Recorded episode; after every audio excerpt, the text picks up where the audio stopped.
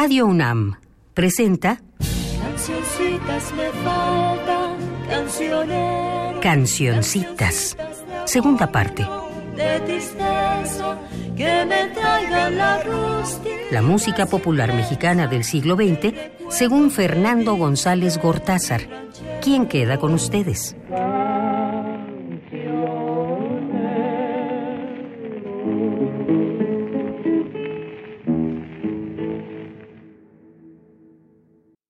Salud y felicidad para todos los que estén escuchando este 24º programa de la serie Cancioncitas 2. Bienvenidos. Les recuerdo que estamos revisando el año 1921.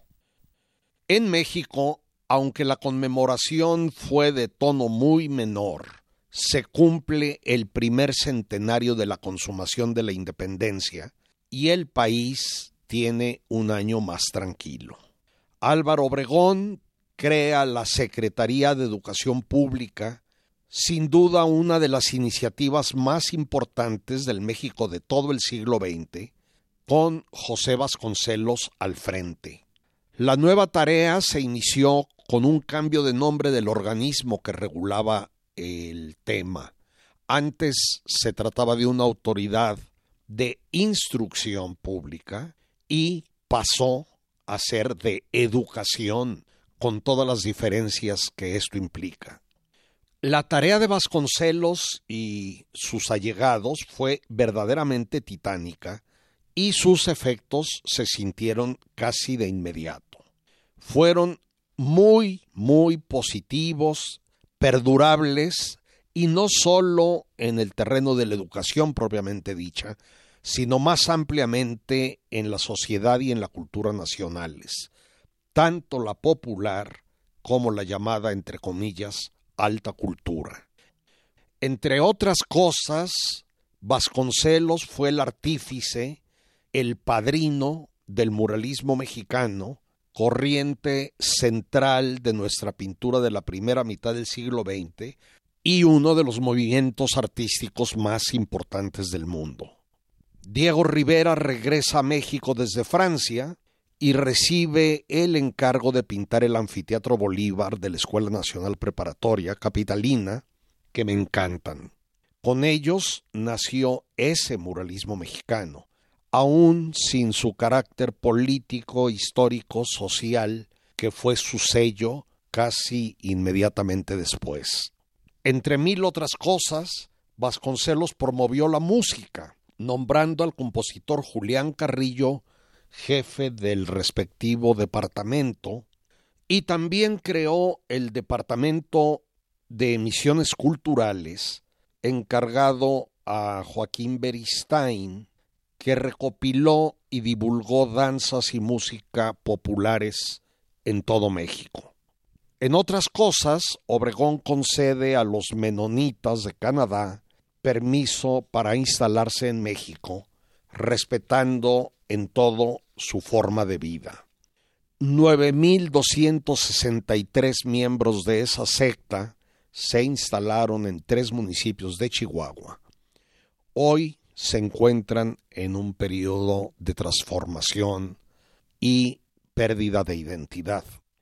Y algo muy importante, después de años de pruebas, el ingeniero Constantino de Tárnava instala en Monterrey la primera radiodifusora formal del país, con las siglas XEH, la cual existe todavía. Se cuenta que en sus inicios tenía solo 3 escuchas. Se trató de algo de verdad trascendente para la historia de nuestra música, y también en Córdoba, Veracruz y en el Distrito Federal se realizan transmisiones experimentales con fallida intención de permanencia. Pasando a otra cosa, muchos investigadores coinciden en afirmar que el primer verdadero bolero mexicano fue Morena Mía, que todos conocemos como Morenita Mía. La compuso en este año, 1921, el violinista Armando Villarreal en Monterrey como regalo a su novia. Y es una buena pieza, un clásico infaltable en nuestro repertorio bolerístico. Sin embargo, resulta muy difícil no considerar boleros algunas composiciones de años inmediatos anteriores, especialmente yucatecas, como Madrigal, letra de Carlos R. Menéndez y música de Enrique Galaz, de 1918, Un ruiseñor, letra de Eliezer Trejo Cámara y música de Pepe Sosa, de 1919, e incluso Fondo Turquí, recientemente escuchada, de Andrés Acosta, El Tucho, y el mismo Eliezer Trejo Cámara, que oímos al revisar el año anterior, 1920. Esto muestra una vez más la estrechísima relación musical y de otros muchos tipos. Simplemente recordemos que en aquellos tiempos la ciudad geográficamente más cercana a Mérida era La Habana. Repito, la relación estrechísima que siempre ha existido entre Yucatán y Cuba, donde el género bolero nació en la ciudad de Santiago hacia 1883, aunque desde luego no con su carácter posterior que lentamente fue definiéndose. Si el año pasado dije que el auge del mariachi inició una nueva era en nuestra música popular, no es exagerado decir que la obra de los autores mencionados y de varios otros dio inicio a otra verdadera y admirable revolución musical e inició la que podríamos llamar Edad del Bolero, muy rica, muy diversa, muy llena de grandes logros en composiciones e interpretaciones y viva, aunque en olvido lento y paulatino, hasta el día de hoy. Luego, el bolero tuvo en México una evolución un tanto distinta de la cubana, aunque lleno de influencias por ambas partes. De esto hablé en Cancioncitas 1. Pero oigamos la todavía muy popular y pionera Morena o Morenita Mía. La cantará el gran tenor José Mojica en una grabación de 1925. Aclaro que aunque compuesta en este 1921, Morena Mía se divulgó hasta 1924 o 25.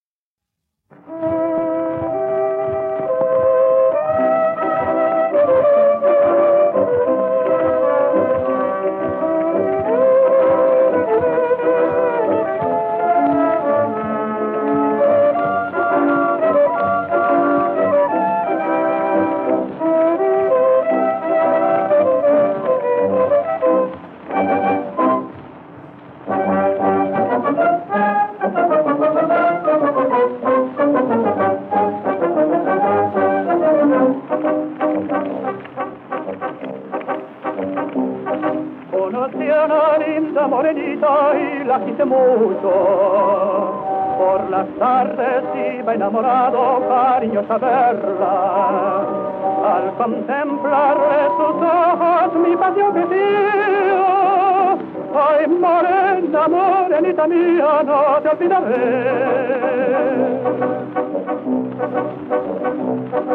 Yo le dije que de ella tan solo estaba enamorado, y mi amor fue tan grande, que no se acaba.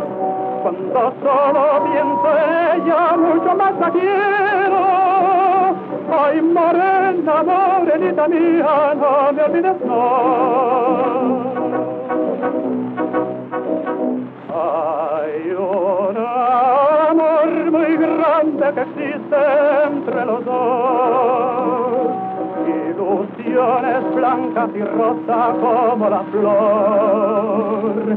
Un amor y un corazón que siente y que ama.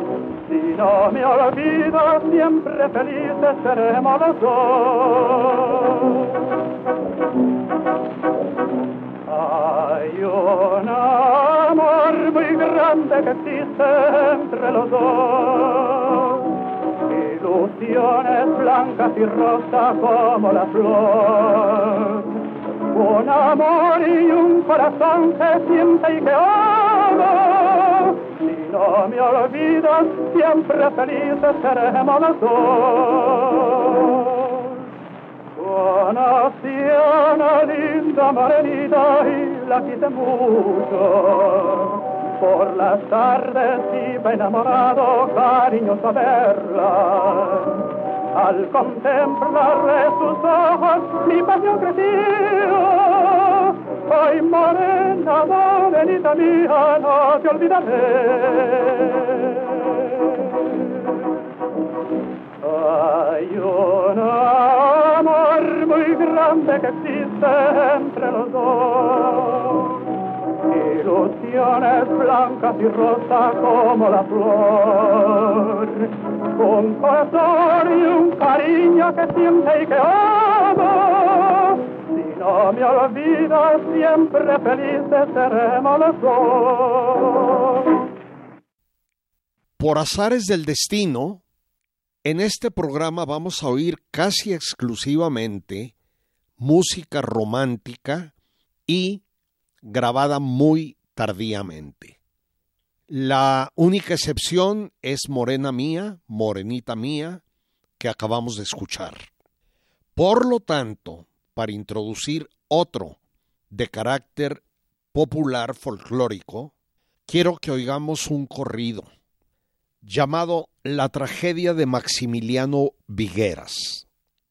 El tal Vigueras es un personaje no identificado que, a juzgar por la canción, era obviamente un forajido, un maleante que asolaba los alrededores del Distrito Federal y que, según se escucha aquí, fue cogido prisionero y ajusticiado.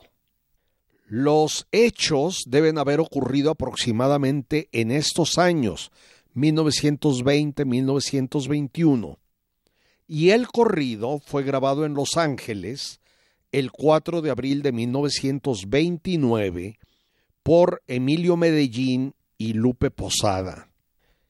Al parecer, es el mismo Medellín quien lo compuso.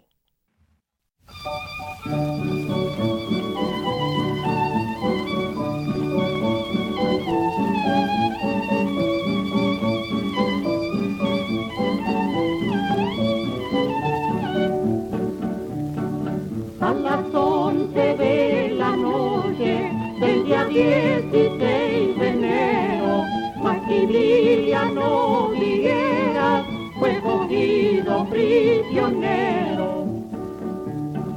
De Ticuman a la cima, de la Junco a Cuernavaca, Maximiliano Vigueras asolaba la comarca. Asaltaban los poblados, también los caminos reales, era siempre perseguido por las tropas federales.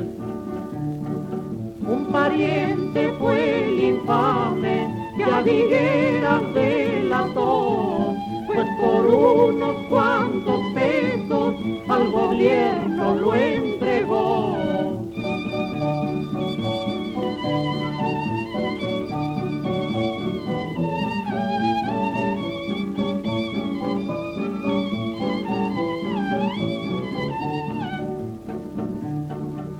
Prendieron acostado, no pudo intentar la huida, lamentó desesperado no poder jugar su vida. Lo tomaron prisionero, lo llevaron amarrado, a sufrir pena de muerte, los jueces lo sentenciaron. Llegó pues al paredón, muy tranquilo y refinado, diciéndole al pelotón que buen pollo te han echado. Rodoliguera era tindida, en su propia sangre ahogado, 5 balas son de Mauser, la vida le han arrancado.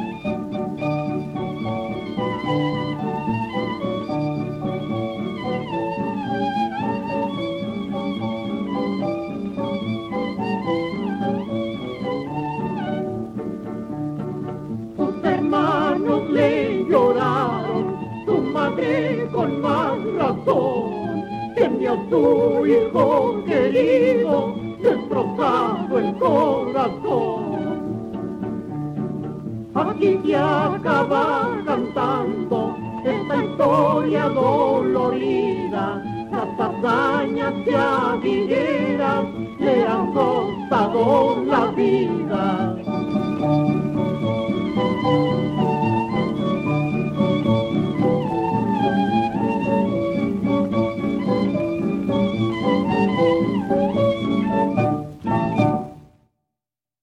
Por estas fechas, no conozco el año con precisión, el multimencionado Eduardo Vigil y Robles compone pompas, conocida generalmente como pompas ricas, que se refiere, como es obvio, o como podría ser obvio, a las esferas o pompas efímeras maravillosas que forma el jabón. Como imaginarán, de inmediato este título fue tomado a broma de doble sentido por la referencia coloquial que en parte de México denomina pompas a las nalgas. Pese a tratarse de un foxtrot con letra, es decir, cantado, voy a poner solo la música, con la Orquesta Internacional dirigida por el autor Vigil y Robles, en esta grabación de 1921, es decir, justo del año que estamos revisando.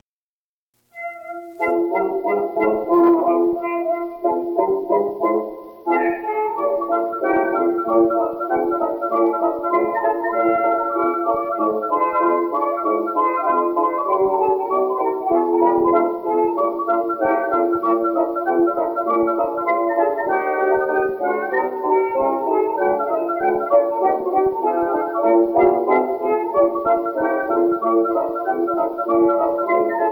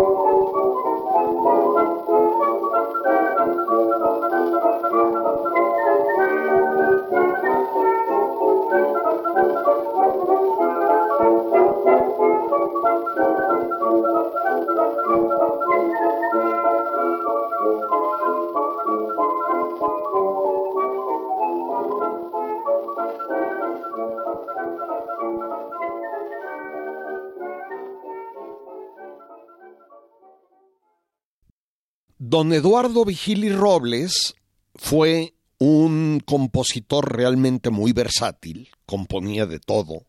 Y ya que estamos con él, les pido que oigamos otra cosa suya de este 1921. Se trata de la prácticamente desconocida canción Chula la Mañana. Las voces serán las de Alina de Silva y su esposo Rubén de Lorena, cantantes peruanos que tenían su propia orquesta, que se especializaban en interpretar tangos y que vivieron en Francia alrededor de 15 años a partir de 1925. La grabación de Chula la Mañana fue hecha en París en 1934.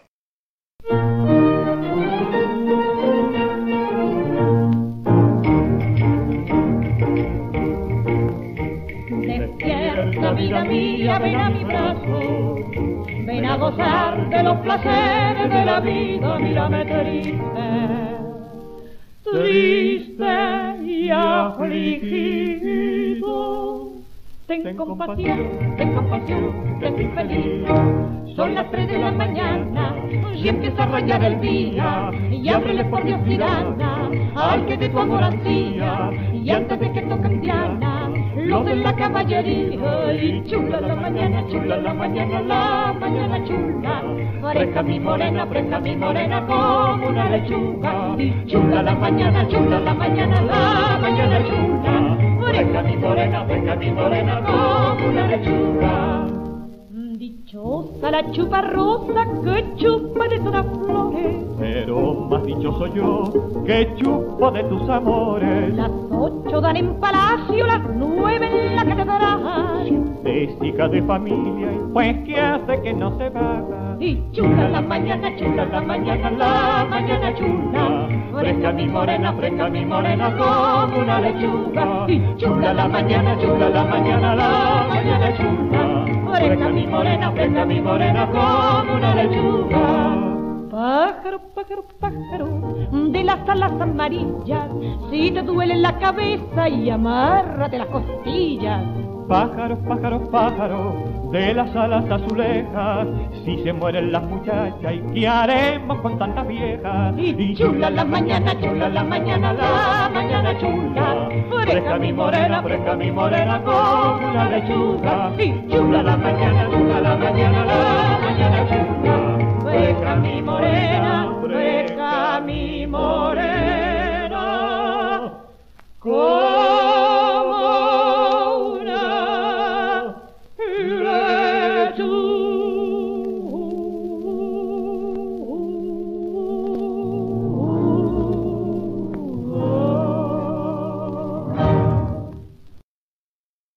Paso ahora a la sección habitual de los nacidos en el año.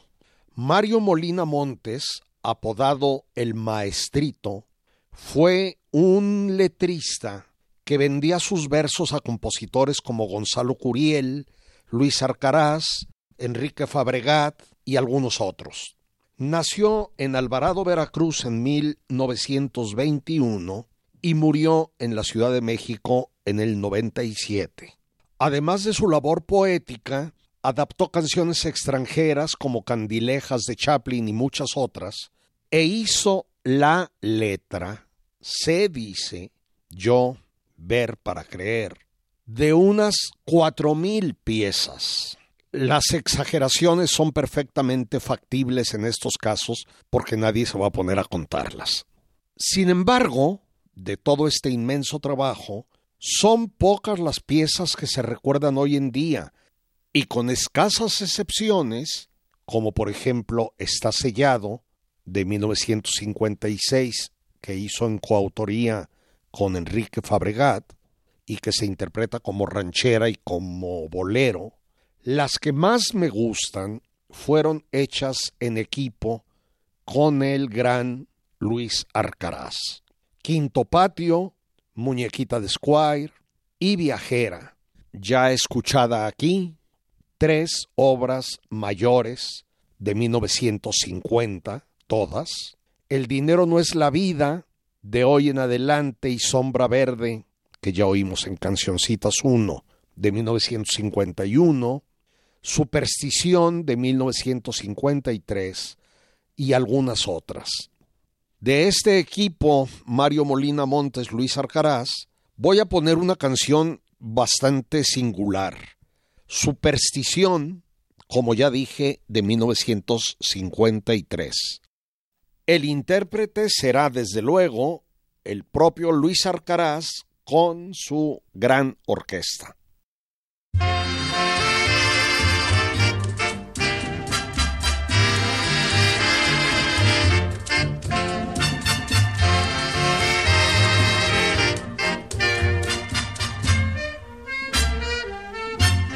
Tú tienes la desgracia de ser muy fiel creyente de la superstición.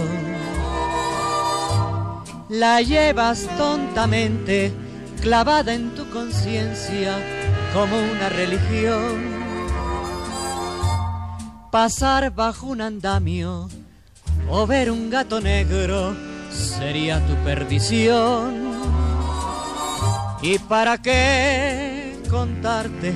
Si rompes un espejo o pisas un listón, tu modo de pensar así es mi preocupación. ¿Cómo poder confiar en ti con tanta aberración?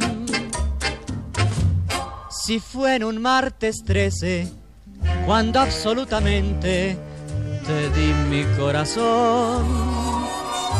¿Qué va a pasar entonces si sigues tontamente con tu superstición?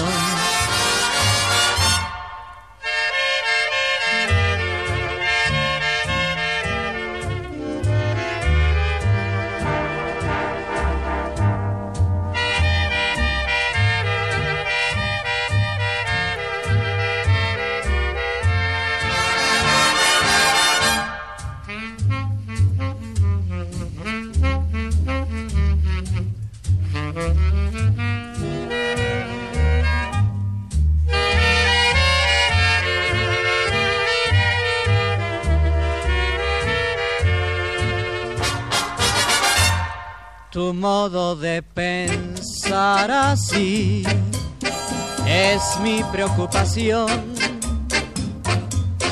¿Cómo poder confiar en ti con tanta aberración? Si fue en un martes 13 cuando absolutamente te di mi corazón.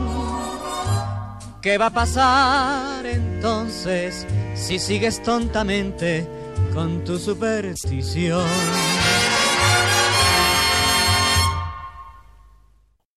Poco tiempo atrás, en San Cristóbal de las Casas, Chiapas, se había formado la marimba de los hermanos Domínguez Borrás, todos pequeños de entre 8 y 14 años de edad, que eran llamados los Dominguitos. Se dice que había una larga tradición musical en la familia y que un tío de la madre, don Corazón Borrás, inventó la marimba cuacha o de doble teclado, aunque sabemos que estos inventos siempre tienen antecedentes y no surgen de la nada. El caso es que al parecer hubo en San Cristóbal un concurso de marimba que ganaron los Dominguitos, pese a ser los más pequeños, y eso suscitó muchas envidias que ayudaron a decidir a la familia a emigrar a la Ciudad de México, donde, tiempo después, los hermanos crearon una orquesta que tenía como base la marimba, pero también otros instrumentos, con el nombre de La Lira de San Cristóbal, que fue muy popular a partir de los años 30. Este mismo 1921, o en 1927, según versiones menos fiables, nace en San Cristóbal uno de los hermanos más pequeños, Armando, apodado muy propiamente El Chamaco, gran compositor al igual que Abel, Ernesto y Alberto, que fue sin duda este último el más relevante. Obviamente, Armando llegó a la capital siendo un bebé de pecho. Su pieza cumbre y más conocida es Miénteme, de 1950, que oímos en Cancioncitas 1. Pero tiene otro bolero cuya historia es de verdad inusitada y quiero contárselas. Sucede que Armando Domínguez Borrás vivió por una década en Estados Unidos, creo que en California, sin estar seguro. Tengo pocas noticias de su actividad allá, pero supongo que fue exitosa. Por 1945, en el muy difícil período del final de la Segunda Guerra, el pintor surrealista español Salvador Dalí visita Hollywood, conoce a Walt Disney y juntos empiezan a planear la ejecución de un cortometraje animado, obviamente surrealista. Uno de los guionistas de Disney y Salvador Dalí trabajaron durante 8 meses en el proyecto entre 1945 y 46, y he aquí que escogieron como título de la obra y canción tema de la peliculita un bolero que el chamaco Domínguez había compuesto hacia 1942, según parece sobre letra de José Antonio Zorrilla Moniz, llamado Destino. En aquel momento se filmaron tan solo 17 segundos hasta que vieron que el proyecto no era viable económicamente y lo archivaron. En 1999, vean el salto temporal, Ron E. Disney, sobrino de Walt y sucesor, desenterró el proyecto, encargó su desarrollo a la pequeña rama parisina de Disney y Destino fue terminado y estrenado en 2003, nada menos que 58 años después de su inicio, cuando ya Disney y Dalí habían muerto. Yo lo he visto, me refiero al corto, varias veces. Como ya mencioné, el cortometraje lleva por nombre Destino, así, en español, dura unos 6 minutos y medio, no contiene diálogos y muestra todos los lugares comunes de los coautores Dalí y Disney. Quizá lo más interesante son los 17 segundos hechos en 1946, y del primero al último segundo se escucha la canción homónima, Destino, ya sea interpretada en inglés por la misteriosísima, hermosa y muy buena cantante mexicana Dora Luz, o bien solamente su melodía orquestada. No cesa. Por cierto, Dora Luz es una mujer de la que no conocemos ni siquiera el nombre completo, que cantó también en inglés solamente una vez de Agustín Lara en Los Tres Caballeros, largometraje de Disney de 1944, y que desapareció para siempre después de Destino, dejando un diminuto puñado de grabaciones. A mí, Destino no me parece un bolero particularmente relevante. No sé por qué lo eligieron. Y curiosamente son pocas sus interpretaciones, entre las cuales he escogido la que hizo el magnífico estadounidense-mexicano Andy Russell, de quien ya hablé en programas anteriores. Oigamos entonces esta pieza de Armando Domínguez y José Antonio Zorrilla Moniz. Leyeron en la palma de mi mano la línea de mis bienes y mis males, y nunca, nunca me dijeron mi destino de amor.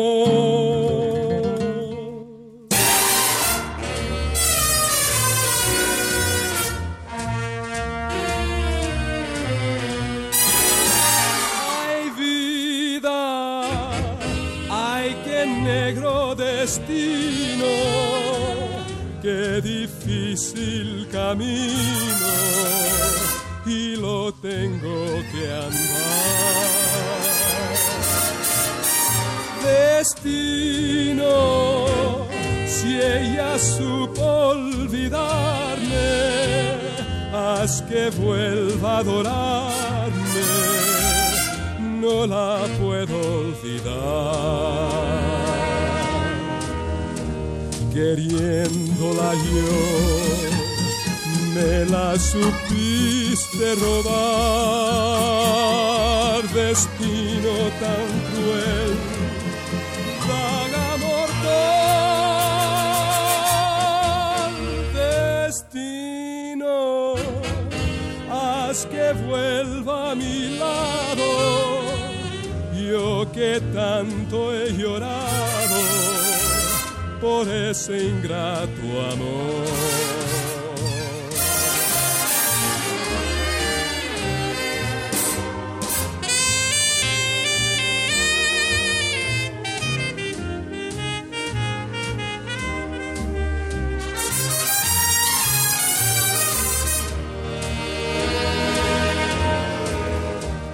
Queriéndola yo, me la supiste robar, destino tan cruel, daga mortal.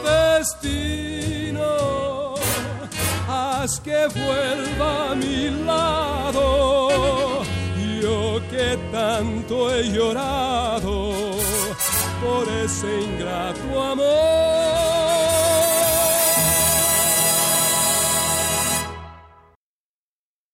Por cierto, Andy Russell grabó este bolero al menos 2 veces, creo que más. Pasando a otro personaje, me parece que Damaso Pérez Prado es uno de los músicos cubanos que mayor talento y mayor revolución aportaron a nuestro repertorio nacional. Nació en Matanzas en 1921 y murió en la Ciudad de México en 1989.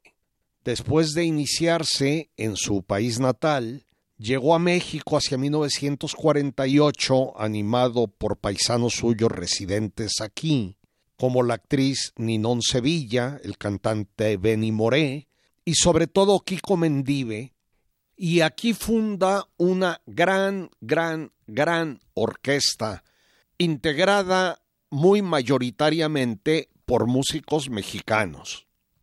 Aunque desde mucho antes existía el mambo, en realidad eran 3 cosas distintas las que recibían ese nombre, hijo del jazz y el danzón y padre del cha-cha-cha y la salsa, el que logró trascender fue creación de Pérez Prado, apodado el Cara de Foca, y se desarrolló en México.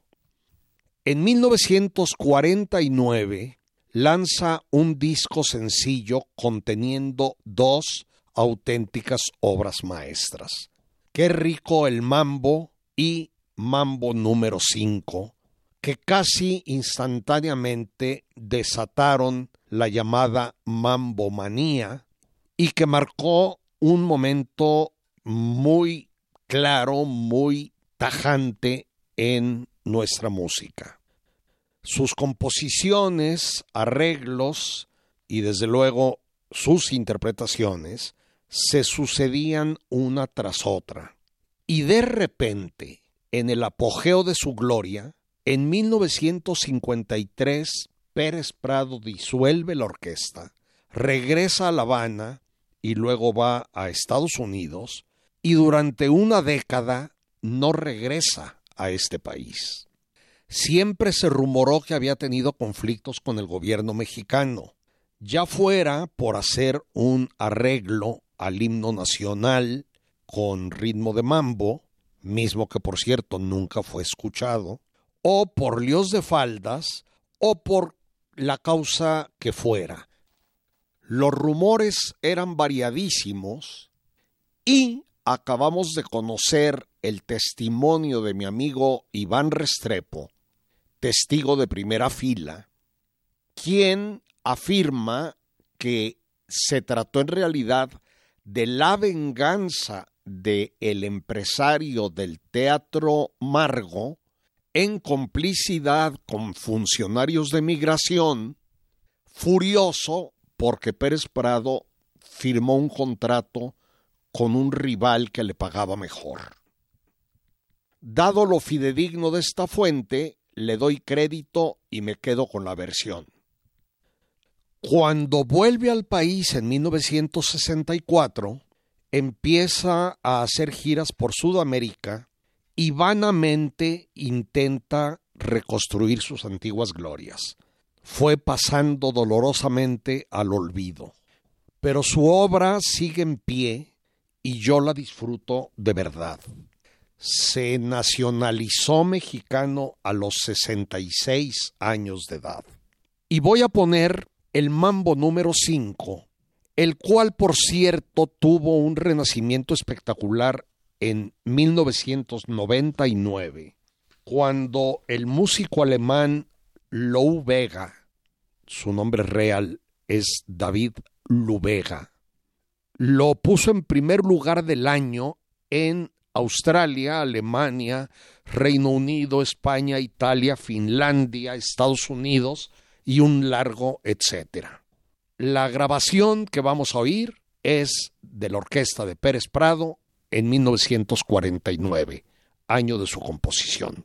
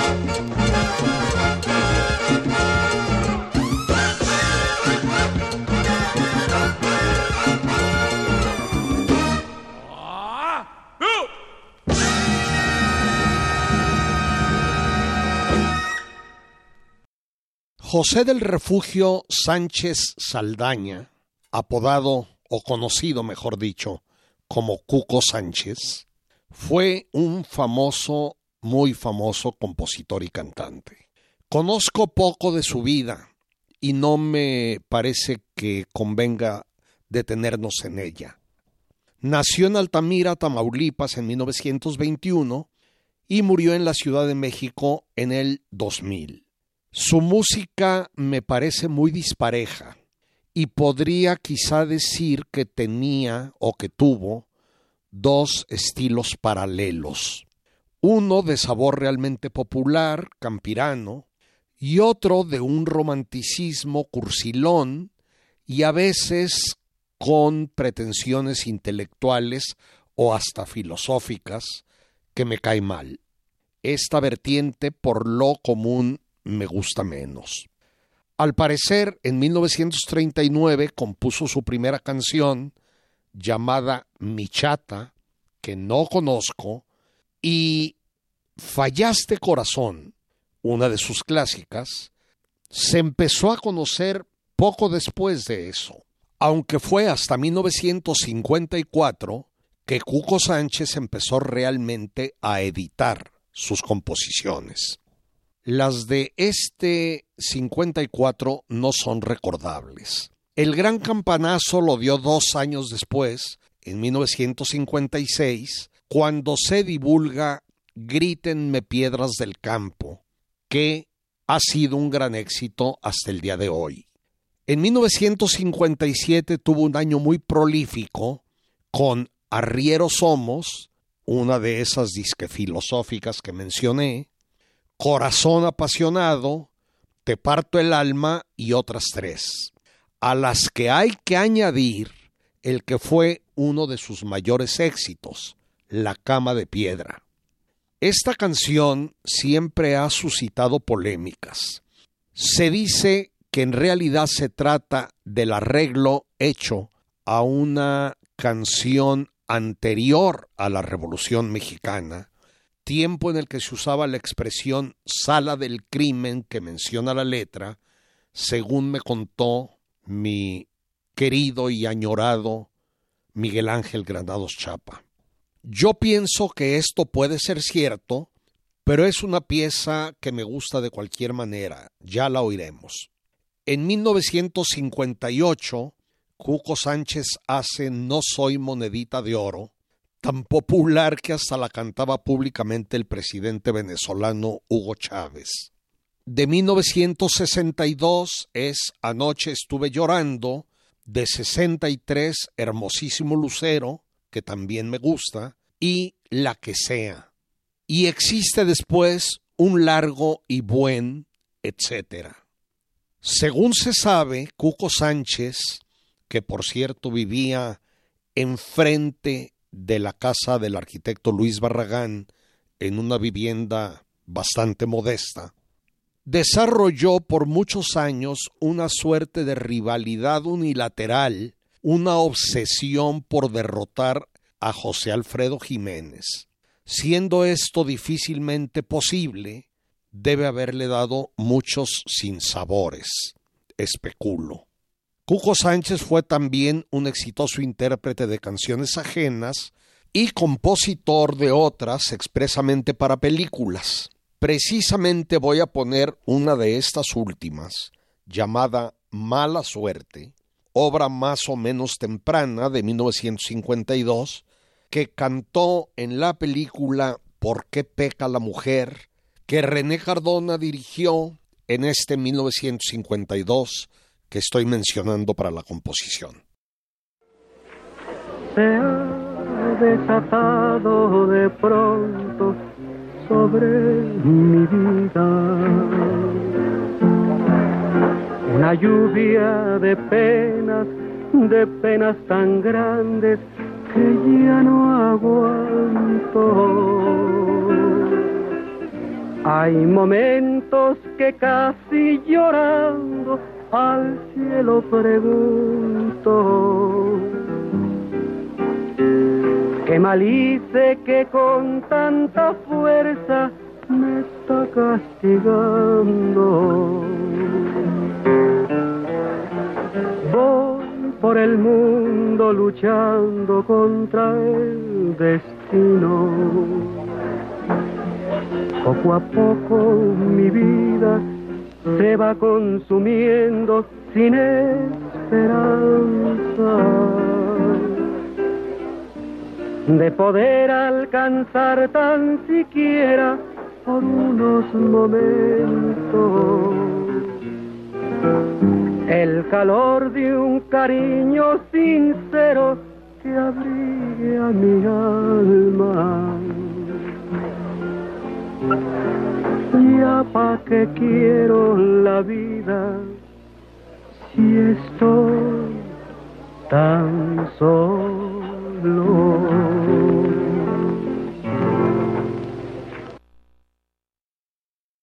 Ustedes perdonarán la mala calidad de la grabación. En realidad se trata de una escena de la película, por eso se oyen voces de fondo. La grabó también Cuco Sánchez en estudio, posteriormente, pero me gusta mucho menos. En 1921 nace María Luisa Landín, hermana menor de la gran Abelina, que comenté recientemente.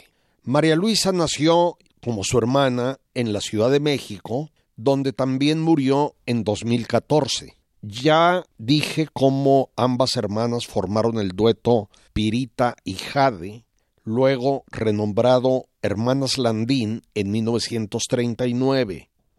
En 1942, al casarse Abelina con un hombre que debe haber sido un protomacho que la obligó a dejar su carrera, María Luisa se integra al Trío del Mar con las estupendas Emma y Aurora del Mar, que ya escuchamos anteriormente.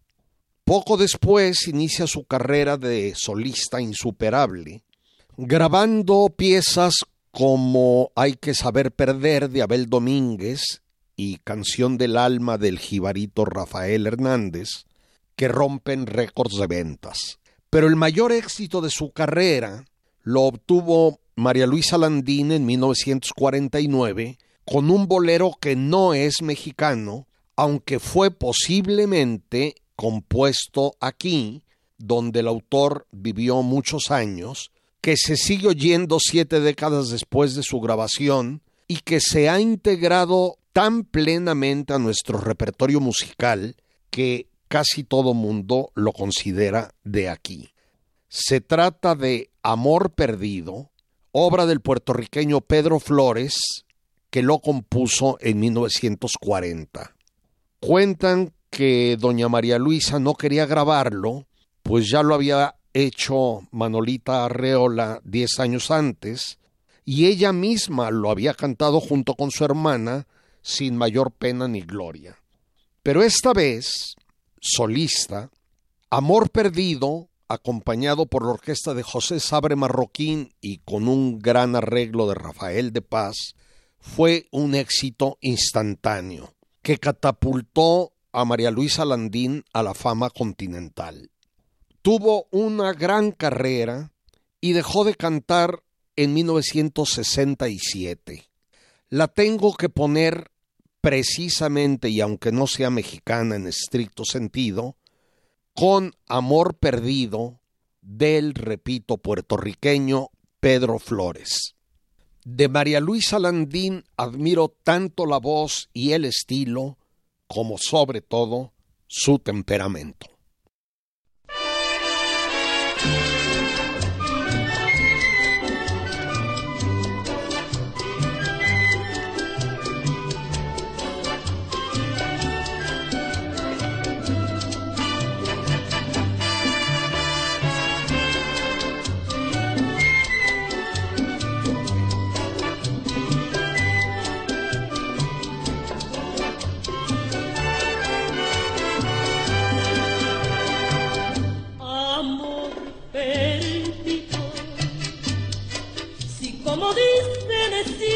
Que vives dichoso sin mí, vive dichoso.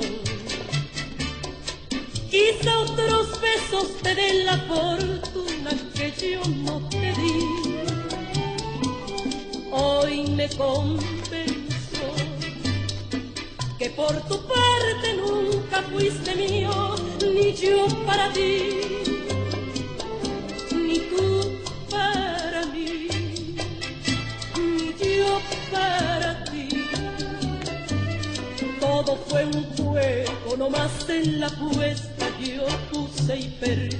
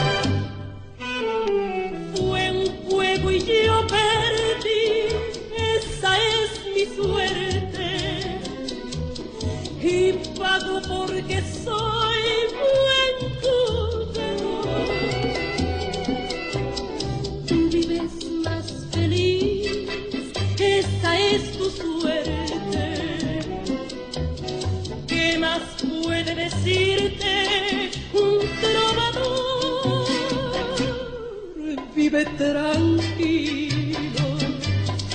No es necesario que cuando tú pases me digas adiós.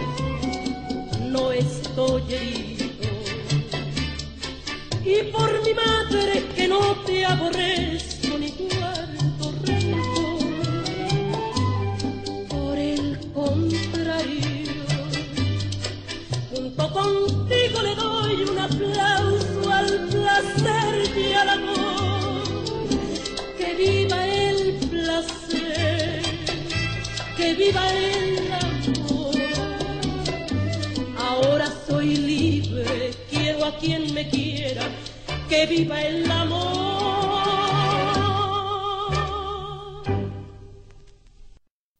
Imaginemos lo inusitado, lo escandaloso, que para la época era que una mujer, precisamente una mujer, gritara: ¡que viva el placer, que viva el amor! Ahora soy libre, quiero a quien me quiera, que viva el amor. Bravo por María Luisa Landín, bravo por don Pedro Flores. Terminó el tiempo y el programa 24. En el próximo continuaremos revisando 1921 y yo les dejo un abrazo.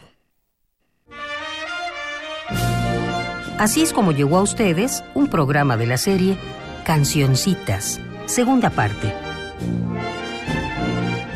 Selección musical y conducción de Fernando González Gortázar.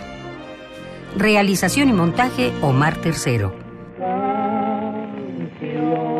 Cancioncitas fue una producción de Radio UNAM.